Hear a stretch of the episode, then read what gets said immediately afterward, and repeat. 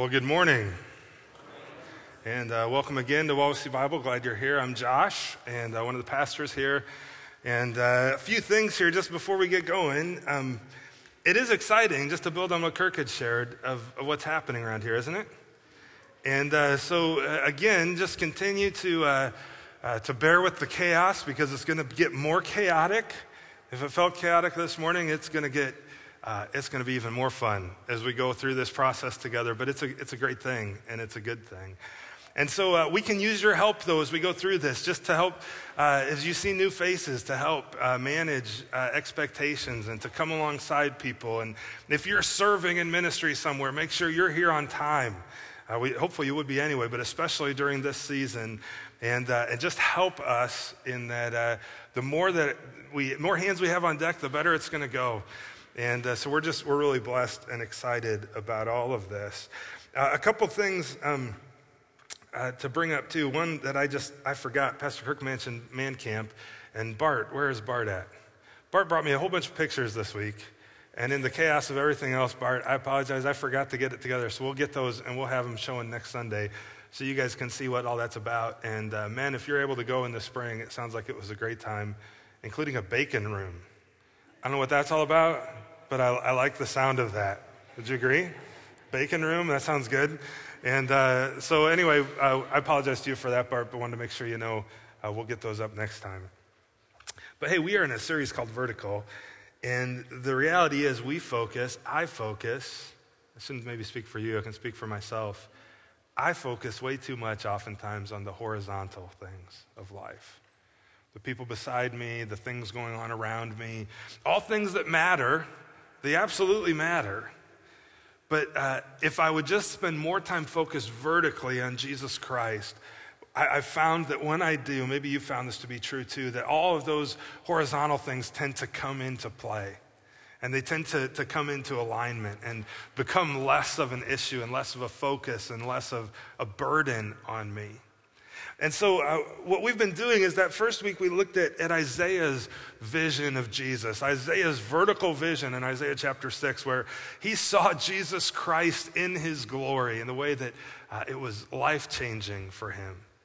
And last Sunday we talked about our response in worship, specifically as a group of people gathered together to worship, that there's freedom in worship and that we're to love the Lord our God with all our heart, soul, mind, and strength, to engage all of our being, not just like head up where we just stand and, you know, oh, Lord, my God, you know, like, and we just sing it and we agree with it. But no, like we engage our emotions, and maybe even we engage our bodies physically, and how that's a great thing because God wants all of us, amen?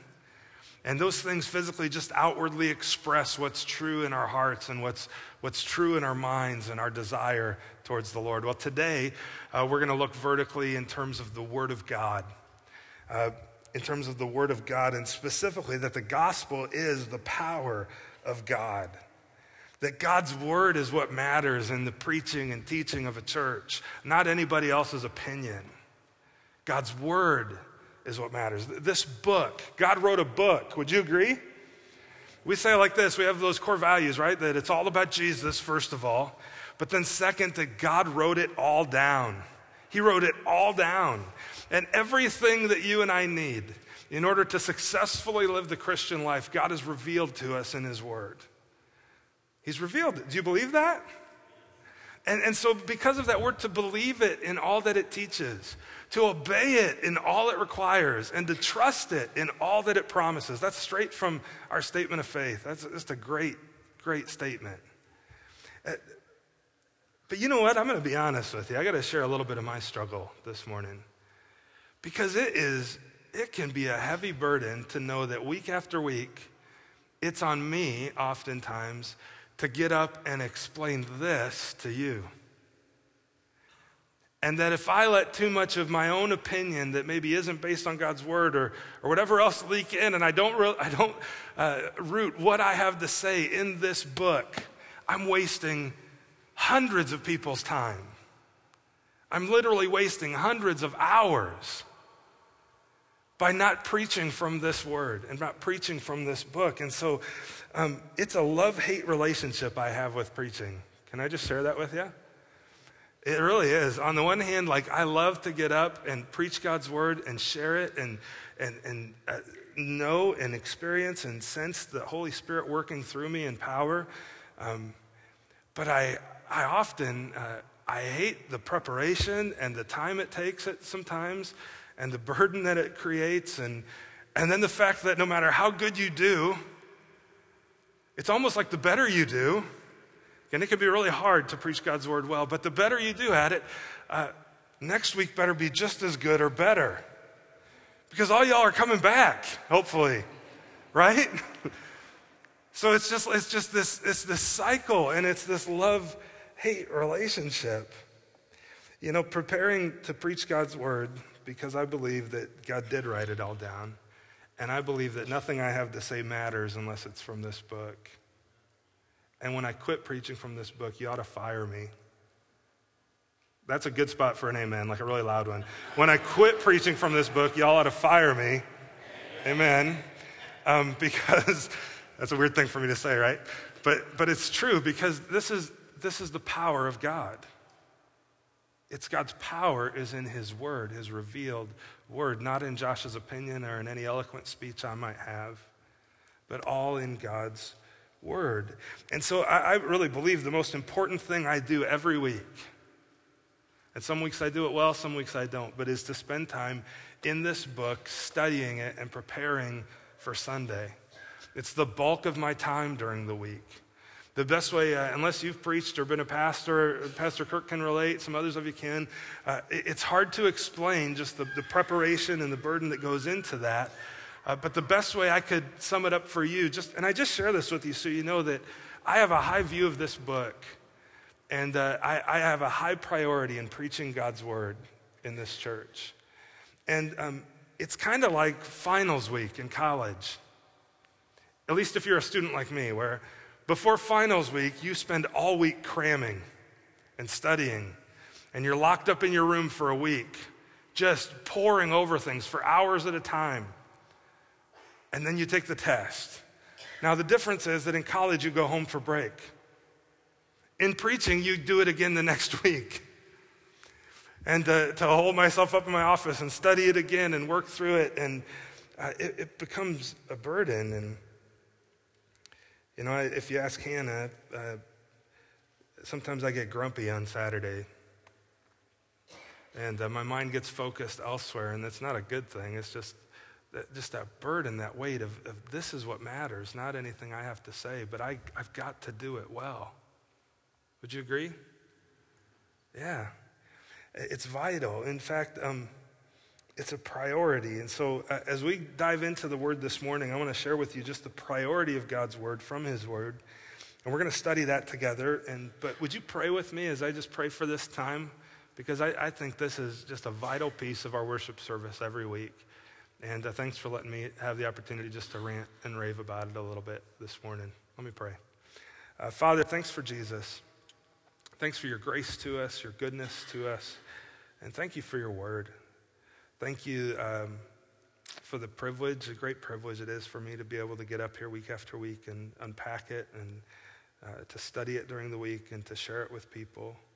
Forgive me for the times Lord, because you know it's true, where I say that it is that love-hate relationship, and there's those times when I don't feel like it, but I know it's vital, and I know it's true, and it is most important, and you confirm that week after week after week.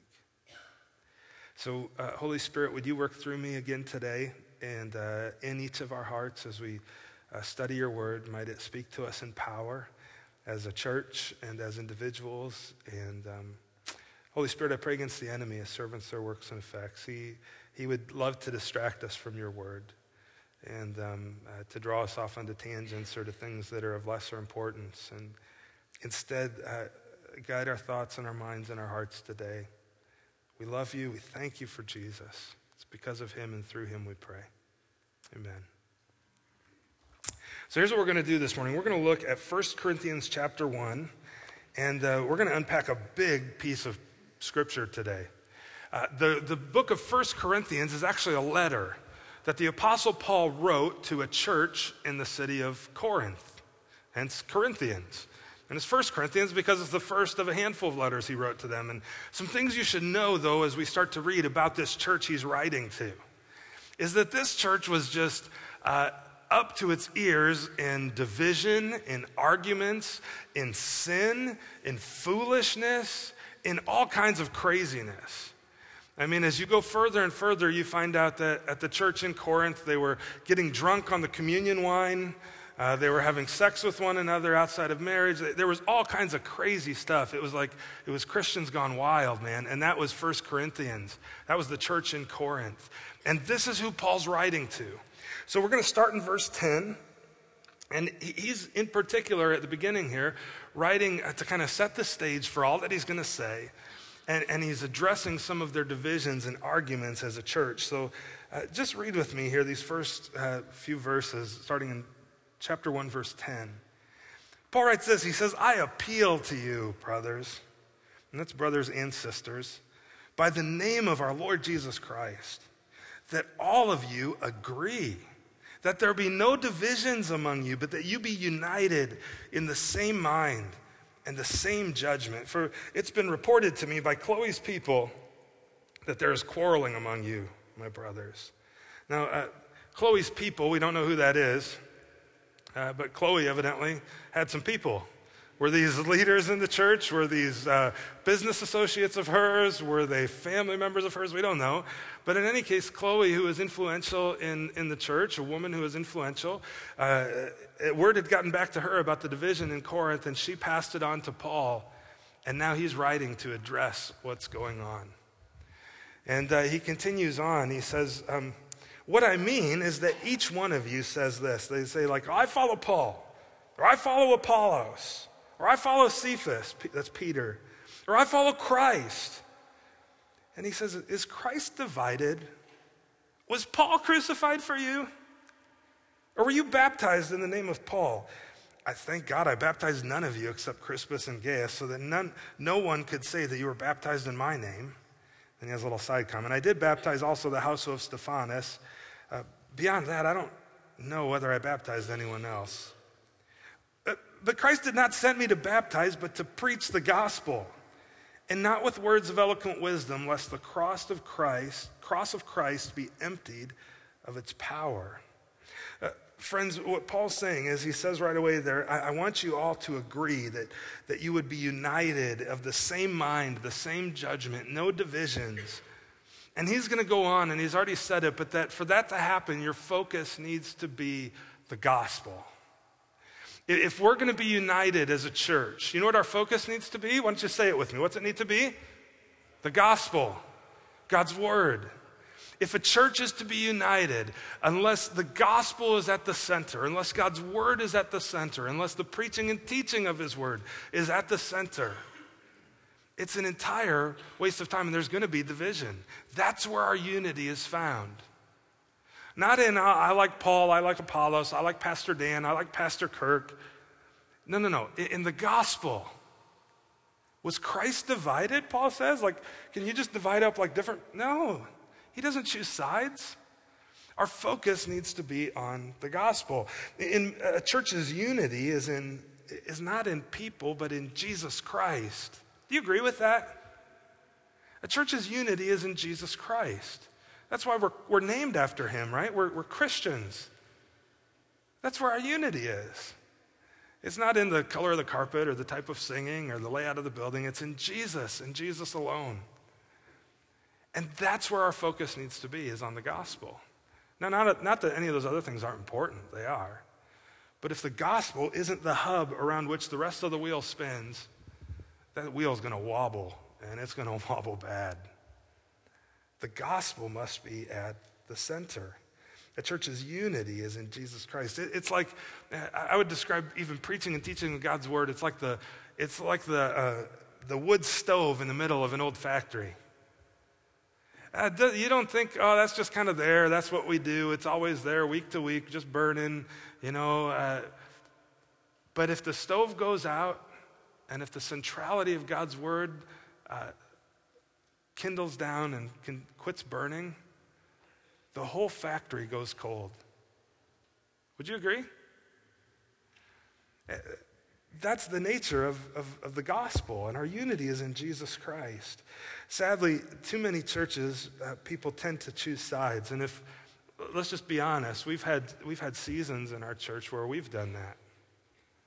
And we've chosen sides over things that don't matter. At least not in the long run, not to our unity. When if we're preaching and teaching God's word and exalting the name of Jesus, then what's that core value? No sacred what? Cows. We're going to press on, and we're willing to drop it and change it if it means more people meet Jesus Christ, because that's paramount. Paul's going to address this, and he says the remedy for division is focusing on the gospel. He talks about it in his letter to the Ephesians, too. He says, let the Holy Spirit should make you one in every way. I'm reading from the New International Reader's Version. He says, so try your best to remain as one. Let peace keep you together in the Spirit. He goes on later in chapter 4. That will continue until we all become one in the faith and in the knowledge of God's Son. See, there's where our unity is in Jesus. Then we'll be grown up in the faith. We'll receive everything that Christ has for us. He goes on a little later. He says, we will speak the truth in love. We'll grow up into Christ in every way because he is the head.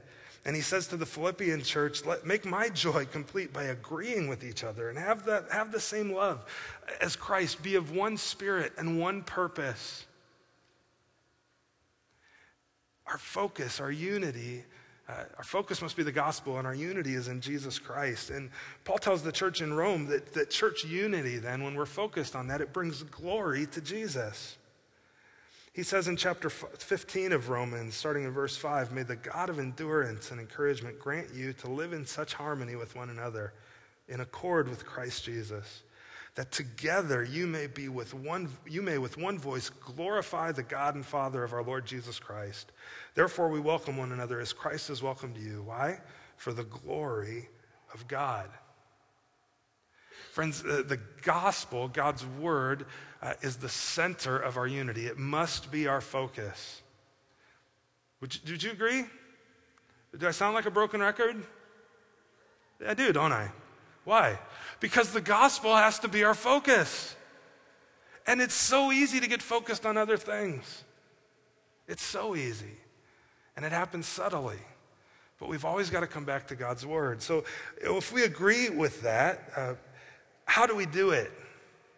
That's great to say it and to agree on it. But like practically, on a practical level, how do we maintain that type of unity when we have an enemy that's always trying to divide in subtle ways?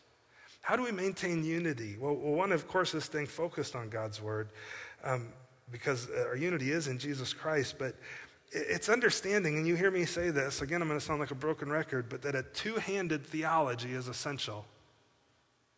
Two-handed theology, do you know what I mean by that? In one hand goes, or I'll start with this hand, the closed fist. One hand is a closed fist. And in this hand goes everything that if I let go of it, I cease to be a Christian. So the Trinity, the deity of Jesus Christ, the fact that we're saved by grace alone, through faith alone, in Christ alone, all of that goes in this fist. And you know what?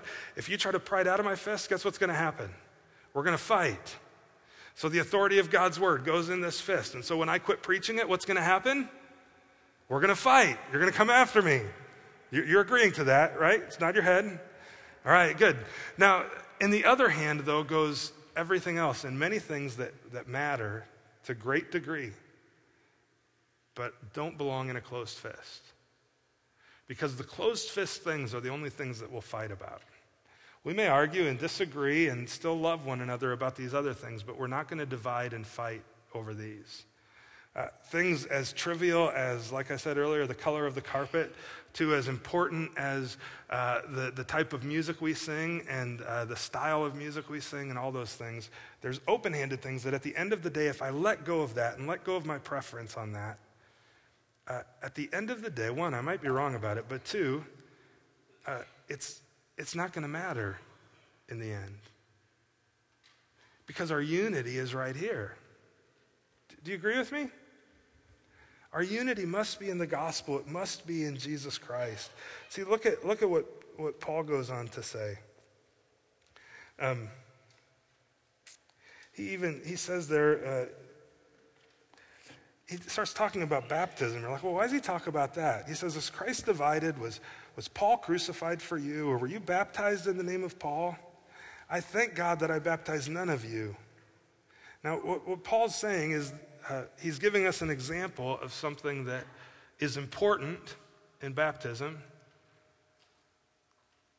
but is not a closed-fist thing in terms of like who baptized you or when were you baptized or where. Was it in a tank or in a river or in the ocean, or were you sprinkled or were you dipped or forward or backwards or one time or three times? Or Paul's like, I thank God that I did not baptize any of you except for Crispus and Gaius. Why? So that people wouldn't argue over something that really didn't matter, like who baptized them. Now, it matters to get baptized. It's an important thing. It's a command. But even in terms of your salvation, certainly not required. The thief on the cross, did he crawl down and get baptized quick and then crawl back up so he could be saved? No. But is it important? Yeah, it's super important. And by the way, if you're interested in getting baptized, we're going to have some baptisms here again soon. Let us know on your Connect card. But Paul gives an example there of how there's certain things we cannot allow ourselves to divide over. They're important, but the gospel is where there's power, and the gospel is where our focus needs to be. You know, look back at verse 13 there. He says, is Christ divided? I think the biggest thing for us to understand is that on pretty much, on many, if not all of these open-handed things, and it's certainly in terms of, you know, which leader do I like the best, or in terms of who baptized me or not, Jesus does not take sides on these issues. That's what Paul's saying. Is Christ divided? Do you think Jesus is taking sides on all of this stuff? And if you want proof he doesn't take sides, that he's most interested in his glory, just look at Joshua chapter 5. When Joshua is leading the people in to the promised land, it says this in Joshua 5, verses 13 and 14. When Joshua was by Jericho, he lifted up his eyes and looked, and behold, a man was standing before him with his drawn sword in his hand. Joshua went to him. He said, are you for us or for our adversaries? What would you expect? This is Jesus, by the way, who he sees. Who would you expect he would be for? The people of Israel or their enemies? You expect Israel, right? Guess what his answer is. He goes, and he said, Jesus said, no. Hey, whose side are you on? I'm not on a side. I'm on my side. It's about my glory. It's about who I am. It's about me being exalted and me being lifted up and my word being preached. I'm not on any side. He says, no, I'm the commander of the army of the Lord, and now I've come.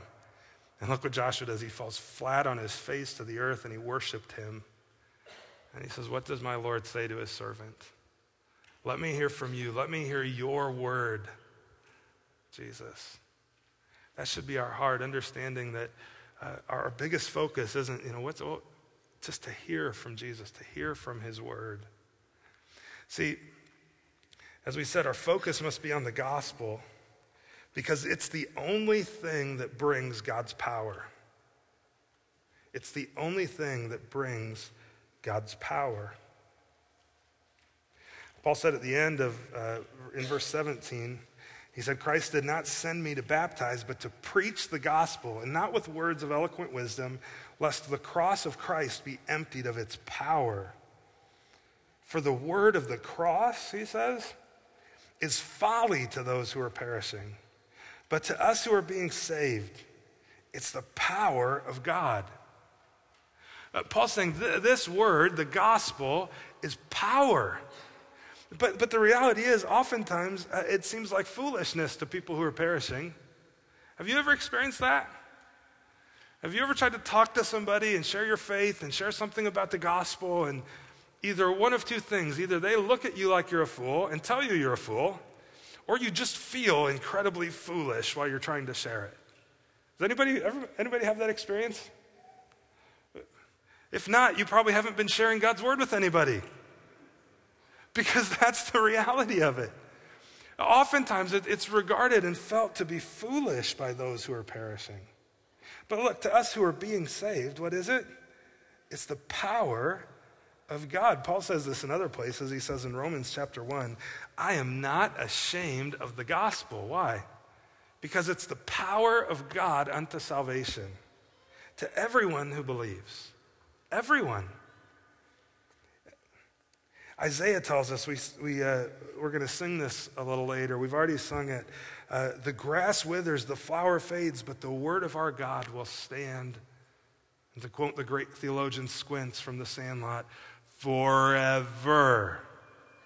Right? Everything else fades, but God's word stands. How long? Forever. All my preferences, all these open-handed things, they're going to fade away. But what stands forever? This book and Jesus Christ and his word and his command. And so I should center my life around it and do everything I can to obey it and to believe it and to trust it, even if that means letting go of my preferences. See, the gospel is where there's real power, friends. It's God's power, Paul says. You know, and by the way, preaching God's word has power. I can't tell you how many times I'll stand up here and I feel like, and because oftentimes I do, just rambling about something and maybe not feeling all that coherent. And people come up to me on the days that I feel like I was just like the most off my game of all. And like, man, God used you in a powerful way. He really spoke to me today through you. And I just stand there and I'm like, really? Because like that, oh, really? Why? Because it's not about me. It's all about Jesus. And the power comes not from anything I have to share, any of my thoughts, but all from God's word. Amen? Amen. See, you know what's curious is he goes on and he talks about how this is, it's foolishness to those who are being saved or folly to them.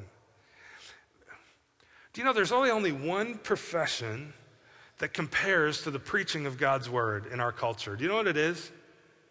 Think about it. Can you think of anything that's similar to this on a regular basis, where one guy gets up and stands and talks for half an hour to an hour? It's a stand-up comedian. Now, how many of you would take all of your life advice from a stand-up comedian and would base your life around the things that he had to share? No, that's foolishness, isn't it? Well, the preaching of God's word, see, God uses a foolish thing to communicate something that seems foolish to those who are perishing in order that they might know his power. There's really no other comparison. And so in a very real sense, it's kind of like, because there's times in sharing God's word with people or in whatever it is, you felt it, I've felt it, you feel foolish. But here's the reality. If you don't feel stupid, you're not doing it right. Do you hear that?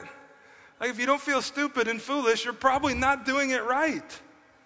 Because the gospel is foolishness to those who are perishing. And they're going to give you one of those kind of cross-eyed looks like, who are you? What? But that's why you communicate it with love and with grace along with the truth. It's foolishness to those who are perishing. That's what Paul says. And he goes on and gives this big discussion then about foolishness and weakness versus wisdom and power. See, look at what he says. Well, first he quotes again from the Old Testament. Paul does this a lot. He quotes from all over the Old Testament here. He goes, it's written, I'll destroy the wisdom of the wise and the discernment of the discerning I will thwart. So where is the one who's wise? Where's the scribe? Where's the debater of this age? Has not God made foolish the wisdom of the world? For since in the wisdom of God, the world did not know God through wisdom, it pleased God through folly of what we preach to save those who believe. For Jews demand signs, verse 22, and Greeks seek wisdom, but we preach Christ crucified, a stumbling block to Jews and folly or foolishness to Gentiles. And then he says it again, but to those who are called, both Jews and Greeks, Christ is the power of God and the wisdom of God. For the foolishness of God is wiser than men, and the weakness of God is stronger than men. See, when he says that the Jews sought signs and the Greeks sought wisdom, He's saying there's some people, in the case of the Jewish people, if they were going to believe that Jesus was their Messiah, they wanted to see some kind of big, powerful sign that he really was. Ironically, he did many in his miracles for them to point to the fact that he was the Messiah. But they wanted more, like show us a sign, show us power, show us something just miraculous, spectacular, and oh, well, how about this too? And it just keeps amping up. And then the Greeks, they living in their heads, they just want wisdom and philosophy, and well, let's think about that and go over every little word and phrase. And they wanted wisdom to be convinced and to be satisfied. But Paul says, what's incredible? You want a powerful sign? Okay, how about this for your powerful sign about the Messiah? He's going to die a criminal's death on the cross. And he's going to sacrifice himself. Rather than bring down judgment and rend the heavens and bring down glory, he's going to die on the cross in your place.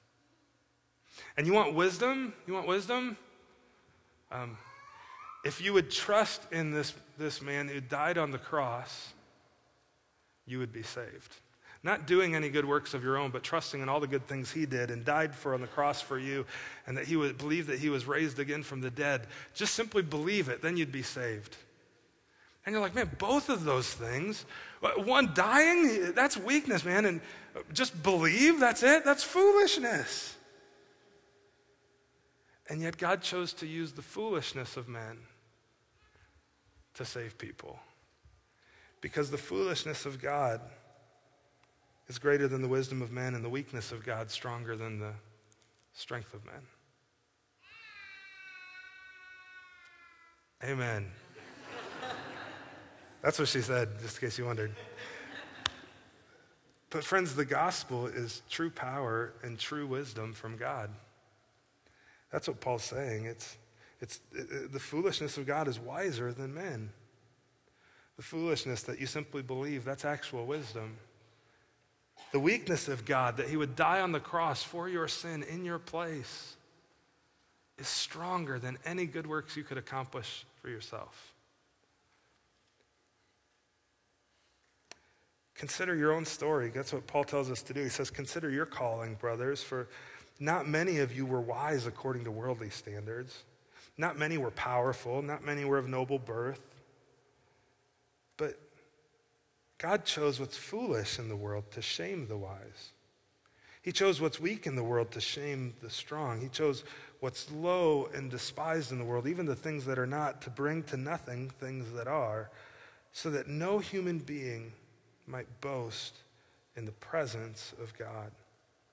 See, God does this. He uses what seems foolish and weak to save us, and uses what seems foolish and weak, like standing up here and just preaching what was written down.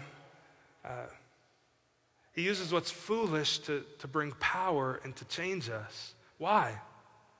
So that none of us can boast about it. See, religion is all about boasting about all these good things I've done and all my strength and all my power and look how I got it right. The gospel is, you know what?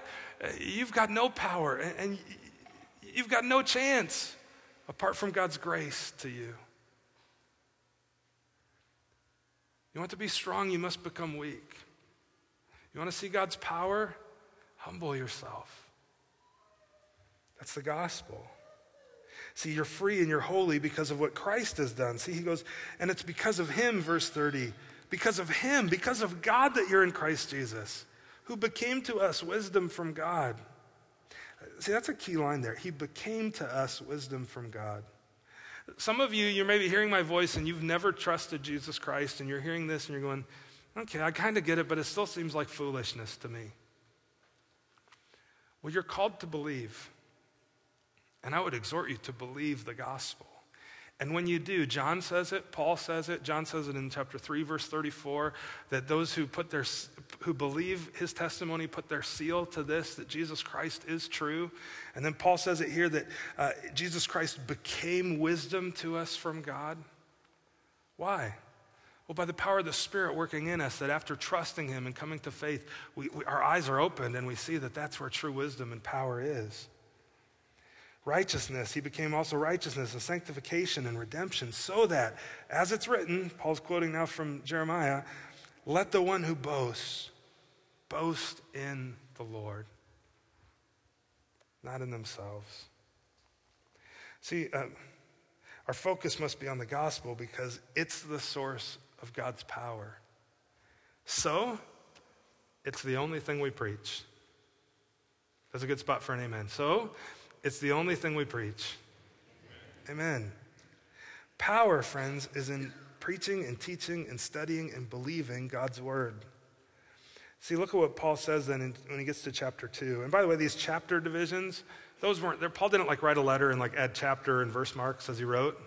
Like, just so you know, those were all added. And if you're not familiar with that, that's okay. I didn't know how they got there until I was in college. But they were added later by some scribes, and first the chapter markers, then the verse markers, just so people could find their way around the letters and the books easier.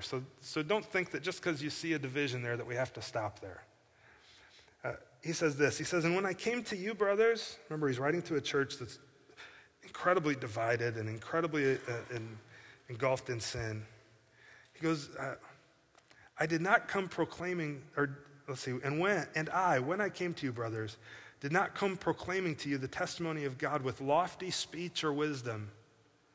For I decided to know nothing among you except Jesus Christ and him crucified. And I was with you in weakness and in fear and much trembling. And my speech and my message were not in plausible words of wisdom, but in demonstration of the Spirit and of power, so that your faith might not rest in the wisdom of men, but in the power of God. Friends, that your faith might not rest in some clever thing I would come up with to share with you, but it would rest in God's word, which is unchangeable and will not fade, but will endure forever. And Jesus commanded us to preach the word. He commanded Timothy. And in 2 Timothy, Paul is writing, Paul wrote letters to churches, but he also wrote letters to individuals, like a young guy by the name of Timothy. Timothy is a young man whom Paul left in the town of Ephesus, the city of Ephesus, to tend to the church there. And Paul writes a couple letters to him, and giving him wisdom and knowledge and courage to continue in ministry. And listen just to what he says. You'll study this in your 110 group this week. 2 Timothy 3:16 is where I'm going to start.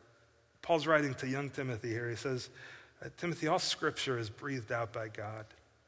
It's profitable for teaching, for reproof, for correction, for training in righteousness. So Timothy, if you ever get this idea that somehow you have something better to say than what's written in that book, I just know God's word. All scripture is breathed out by him. It's profitable. Verse 17, that the man of God, the person of God, may be complete and equipped for every good work. So I charge you, Timothy, in the presence of God and of Christ Jesus, who's to judge the living and the dead by his appearing in his kingdom, I charge you, preach the word. That's what Paul tells Timothy. That's his command. Preach the word. And be ready in season and out of season. Reprove, rebuke, and exhort with complete patience and teaching. Now notice, I'd be a really terrible pastor, and any of us would be really terrible Christians if we heard that. Preach the word and reprove and rebuke and exhort if we didn't read the rest of the verse. How are we supposed to do that? With complete patience and teaching. For a time's coming when people will not endure sound teaching, but having itching ears, they'll accumulate for themselves teachers to suit their own passions. They'll turn away from listening to the truth, and they'll wander off into myth. As for you, always be sober-minded, endure suffering, do the work of an evangelist, fulfill your ministry. See, a time is coming, it was then and it's now, and a time is coming when people won't endure sound teaching. Friends, now there's certain things that we can change about how we do worship, about our facility, all kinds of open-handed things, right? That we can change and alter and adjust. Why? So that more and more people might hear and come to hear and hopefully trust in the gospel. But the thing we want people to be turned away from, right, is not, well, I don't like this or I don't like that. It's that that was a hard saying. Who can believe it? That I want people to be offended by the gospel. And so that's why no sacred cows were willing to change anything else if it means, but never God's word, never the authority of Jesus Christ, never those closed-handed things. Amen? See, Paul says, preach the word. And preaching God's word is what produces results. It is. We can strategize and we can do things that help, but ultimately it's preaching the word that brings results. Isaiah chapter 55. Isaiah writes this, prophesying for the Lord. He starts in verse 10. He says, "For as the rain and the snow come down from heaven and do not return there, but water the earth, making it bring forth and sprout, giving seed to the sower and bread to the eater, so shall my word be that goes out from my mouth. It shall not return to me empty, but it shall accomplish that which I purpose and shall succeed in the thing for which I sent it." Friends, our focus must be on the gospel because it's the only source of God's power. It's the true source of power. So it's the only thing we preach. Do you agree? Now, on a practical level, what do we do with this? Like, hey, Josh, that's great. It's great, you know, words of wisdom, but you just said, what about, where's their power in that? Well, for you individually, let me just point you to this short verse of scripture in Colossians chapter 3. If you agree with those things, check out Colossians chapter 3, verse 16. Colossians chapter 3, verse 16 says, let the word of Christ, I think it'll be on the screen, let the word of Christ dwell in you richly.